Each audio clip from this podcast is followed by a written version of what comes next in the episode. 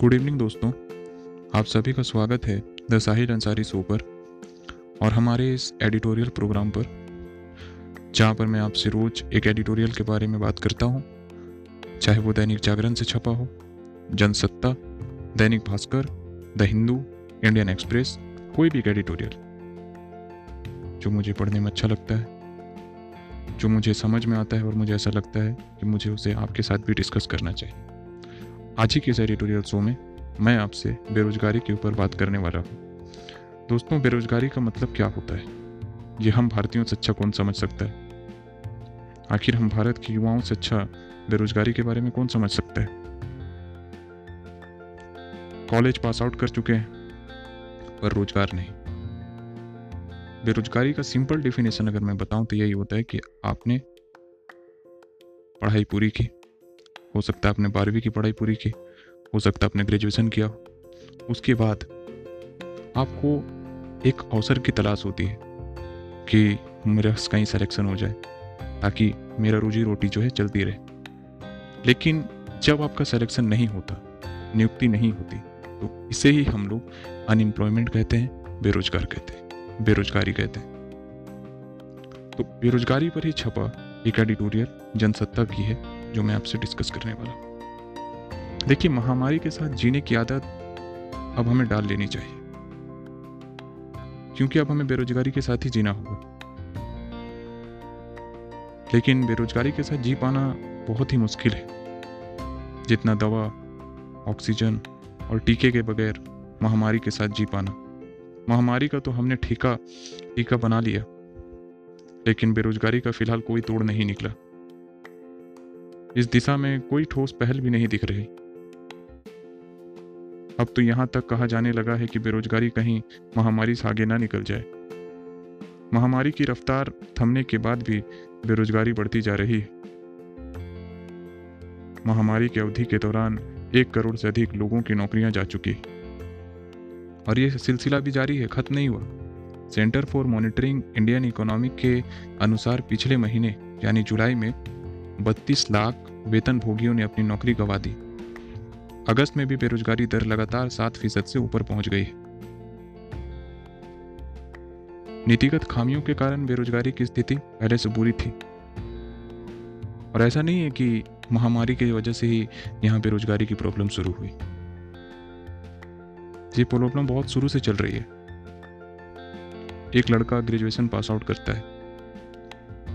Government job का सपना देखता है। बहुत खुशी से वो फॉर्म भी भरता है। फॉर्म उसने भरा 2019 में। एग्ज़ाम होगा 2020 में। अगर उसमें कोई घुसखोरी हुई या फिर कोई प्रॉब्लम हुई, धोखाधड़ी हुई तो जो उसने फ़र्स्ट स्टेज वाला एग्ज़ाम क्लियर किया था, वो उसे फिर से देना पड़ेगा। एसएससी घोटाला तो सबको पता है। क्या होता है?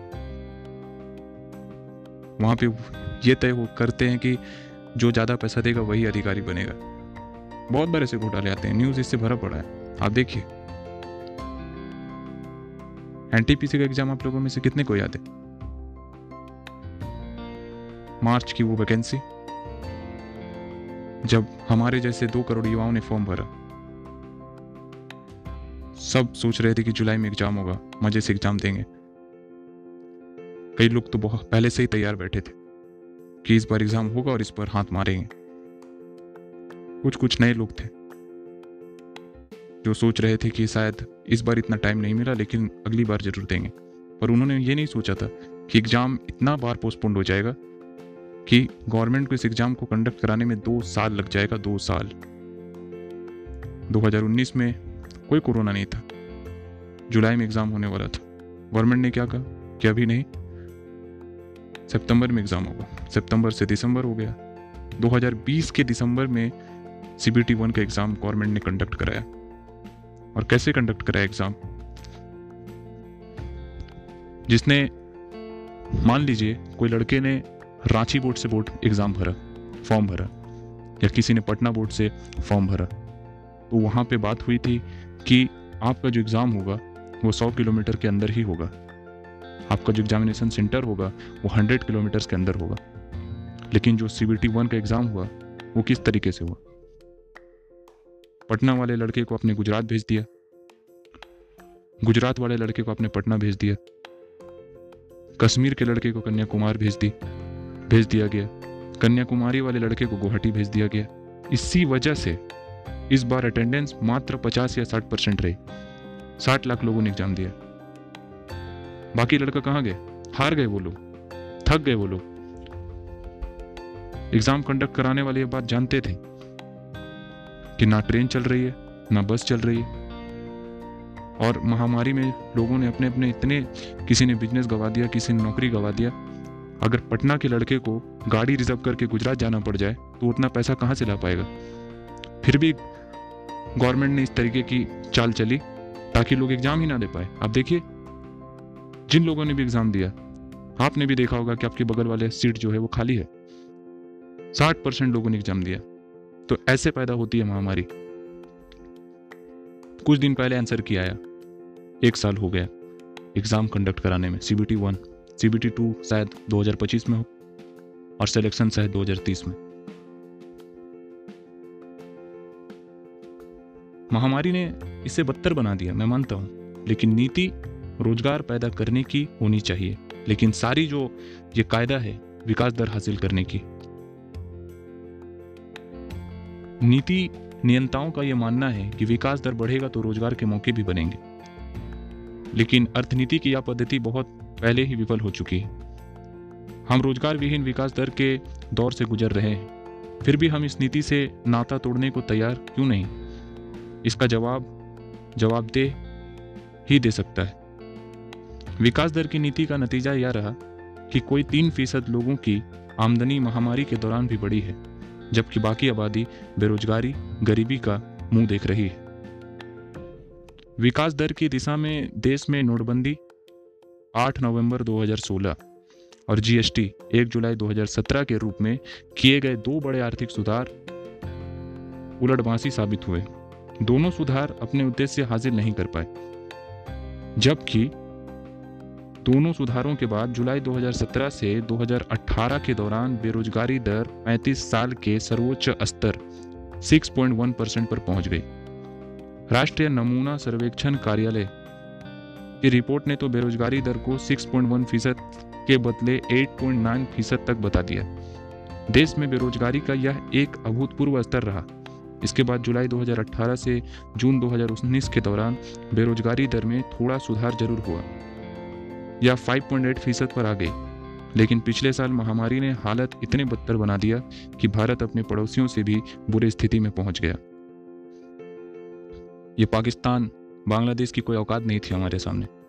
लेकिन आज ये देश हमसे आगे निकल रहे हैं। अंतर्राष्ट्रीय श्रम संगठन के आंकड़े बताते हैं कि साल 2020 के दौरान जहाँ भारत में बेरोजगारी दर सात दशमलव ग्यारह फ़ीसद रही, वहीं चीन में यह पाँच परसेंट। बांग्लादेश में 5.30 परसेंट देखिए बांग्लादेश, जो पाकिस्तान को हम हमेशा गाली दे रहे हैं, जो बांग्लादेश से हम आगे निकलने की कोशिश कर रहे हैं, ये छोटे से देश पाकिस्तान की जो बेरोजगारी दर है, वो फोर पॉइंट सिक्स फाइव है और हमारे भारत की seven point one percent Bangladesh हमसे आगे निकल गया, श्रीलंका हमसे आगे निकल गया, भूटान में three point seventy four percent है दुनिया की बात करें तो 2020 में औसत वैश्विक बेरोजगारी दर 6.47 फ़ीसद है। मौजूदा साल में भी भारत की बेरोजगारी दर सात परसेंट से ऊपर रहने की संकेत है। अपने देश में ऊँची बेरोजगारी दर के पीछे एक बड़ा कारण, प्राइवेट सेक्टर का लगातार सिमटते जाना है। आंकड़े बताते हैं कि जिन देशों में सार्वजनिक क्षेत्र मज़बूत है, वहाँ बेरोजगारी दर उसी अनुपात में कम है। सार्वजनिक क्षेत्र की मजबूती के मामले में जो भारत की स्थिति है, दुनिया तो दूर अपने पड़ोसियों से भी खराब है। आईएलओ के आंकड़ों के अनुसार भारत की कुल श्रम शक्ति का मात्रा तीन पॉइंट आठ परसेंट ही सार्वजनिक क्षेत्र में काम करते हैं, जबकि चीन में यह आंकड़ा लगभग पचास परसेंट है, पाकिस्तान में लगभग साढ़े सात परसेंट और बांग्लादेश में लगभग आठ परसेंट। रोज़गार के लिहाज से सार्वजनिक क्षेत्र को अच्छा इसलिए माना जाता है क्योंकि यहाँ नौकरियाँ निजी क्षेत्र की अधिक सुरक्षित होती है। संकट काल में भी साथ सार्वजनिक क्षेत्र ही देता है। महामारी के दौरान यह साफ़ हो चुका था। लेकिन दुखद यह है कि हमारी नीतियाँ निजी क्षेत्र के नाम है, जिसका उद्देश्य रोज़गार पैदा करना नहीं, अधिक से अधिक मुनाफा कमाना है। सार्वजनिक क्षेत्र में एक तो अवसर घटते जा रहे हैं, और फिर जहाँ अवसर है, वहाँ नियुक्तियाँ नहीं हो रही। एक अध्ययन के अनुसार देखें तो देश में साठ साठ साठ लाख से ज़्यादा सरकारी पद खाली हैं। इसमें आठ लाख बहत्तर हज़ार से ज़्यादा रिक्तियाँ अकेले केंद्र सरकार में हैं। साल 2020-21 में केंद्र और राज्य सरकारों की नियुक्तियाँ तीन साल के निचले स्तर पर पहुँच गई। राष्ट्रीय पेंशन प्रणाली के पेरोल के आंकड़े बताते हैं कि केंद्र सरकार की नियुक्तियों में जहाँ 27 फ़ीसद की गिरावट रही, वहीं राज्य सरकारों ने 21 फ़ीसद कम नियुक्तियाँ की। देश में लगभग 19 फ़ीसद श्रम शक्ति ही संगठित क्षेत्र में कार्यरत है। इसमें लगभग चार परसेंट हिस्सा सार्वजनिक क्षेत्र का निकालते तो निजी क्षेत्र में लगभग पंद्रह फ़ीसद नौकरियाँ ही ऐसी है जहाँ श्रमिक बेहतर स्थिति में काम कर रहे हैं। बाकी इक्यासी परसेंट श्रम शक्ति असंगठित क्षेत्र में राम के भरोसे है। श्रम शक्ति के इस बड़े हिस्से के पास कब काम आएगा? और कब काम है, कब नहीं? और है भी तो किस दर्जे का है? कुछ सुनिश्चित नहीं। यानी बेरोजगारी की तलवार सिर पर हमेशा लटकी रहेगी। असंगठित क्षेत्र की इस इक्यासी परसेंट श्रम शक्ति का लगभग आधा हिस्सा कृषि क्षेत्र में कार्यरत है। कृषि में एक तो दिहाड़ी सबसे कम है और फिर हमेशा काम भी नहीं रहता। लिहाजा जहाँ श्रमिक तभी आते हैं, जब अधिक दिहाड़ी के दूसरे दरवाजे बंद हो जाते हैं। चिंताजनक बात यह है कि कृषि क्षेत्र में श्रमिकों की संख्या बढ़ रही है। हाल ही में जारी आवधिक श्रम बल सर्वेक्षण की रिपोर्ट के अनुसार जुलाई 2019 से जून 2020 के दौरान कृषि में कार्यरत श्रमिकों की हिस्सेदारी बढ़कर 45.6 फ़ीसद हो गई। 2018-19 में ये 42.5 फ़ीसद थी। हालाँकि सी e के consumer pyramids household survey में यह हिस्सेदारी 38 परसेंट बताई गई। 18-19 में 36.1 फ़ीसद थी। कृषि में श्रमिकों को बड़ी हिस्सेदारी में भी सबसे अधिक संख्या महिलाओं की है।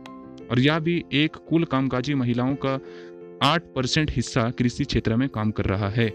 इससे यह भी पता चलता है कि रोज़गार बाज़ार में महिलाओं की स्थिति क्या है। अर्थव्यवस्था के विभिन्न क्षेत्र में कार्यरत श्रमिकों की संख्या गिरावट, महामारी के कारण बंद हुई। आर्थिक गतिविधियों की वजह से मानी गई थी। उम्मीद थी कि आर्थिक गतिविधियाँ बहाल होने के बाद श्रमिक वापस कृषि क्षेत्र में, इन क्षेत्रों में लौट आएँगे। लेकिन कोरोना की दूसरी लहर ने इस उम्मीद पर भी पानी फेर दिया। सीएमआईई के अनुसार 2020-21 के दौरान श्रमिक का दूसरे क्षेत्रों में, कृषि क्षेत्र में पलायन जारी है। इस अवधि में कृषि में कार्यरत श्रमिकों की हिस्सेदारी 38 परसेंट से बढ़कर उनचालीस फ़ीसद हो गई। महत्वपूर्ण यह है कि विनिर्माण क्षेत्र में कार्यरत श्रमिकों की हिस्सेदारी 9.4 परसेंट से घटकर 7.3 परसेंट हो गई। हाँ निर्माण क्षेत्र में सुधार हुआ है। जहाँ श्रमिकों की हिस्सेदारी 2020 से 21 की अवधि में 13.5 परसेंट से बढ़कर 15.9 फ़ीसद हो गई। आर्थिक गतिविधियाँ बढ़ने से असंगठित क्षेत्र में नौकरियाँ कुछ हद तक वापस आ सकती है, लेकिन अच्छी नौकरियों का अकाल फ़िलहाल बना रहने वाला है। क्योंकि वेतन में कटौती का हिस्सा ही अभी तक बहाल नहीं हो पाया। सरकार का ध्यान कॉरपोरेट क्षेत्र की मजबूती पर है, जहाँ से विकास दर तो हासिल हो सकती है, लेकिन रोज़गार की बात बेमानी होगी। देखिए, मैं इस टॉपिक पर आपसे और बात करना चाहता था, लेकिन मेरे इस इलाके में अभी बिजली चली गई है, लाइट चला गया है, जिसकी वजह से मुझे इस गर्मी में बैठकर आपके लिए एडिटोरियल बनाना पड़ रहा है। मैं इस बेरोजगारी के बारे में जितना शब्द कहूँ, वैसे तो कम। इसकी पीड़ा आज के युवा उठा रहे हैं, मैं जानता हूँ। लेकिन मैं इसके लिए एक पार्टिकुलर ऑडियो ज़रूर लेकर आऊँगा, लेकिन आज यहाँ पे लाइट की समस्या है, इस वजह से मैं अभी और ऑडियो नहीं बना पाऊँगा। और समय को भी ध्यान में रखते हुए मैं आपसे अलविदा चाहता हूँ। अगर आपको ये पसंद आया होगा तो इसे फॉलो ज़रूर करें। मेरे चैनल को सब्सक्राइब ज़रूर करें और साथ ही अपने दोस्तों के साथ शेयर ज़रूर करें। अपना ध्यान रखें। चलता हूँ।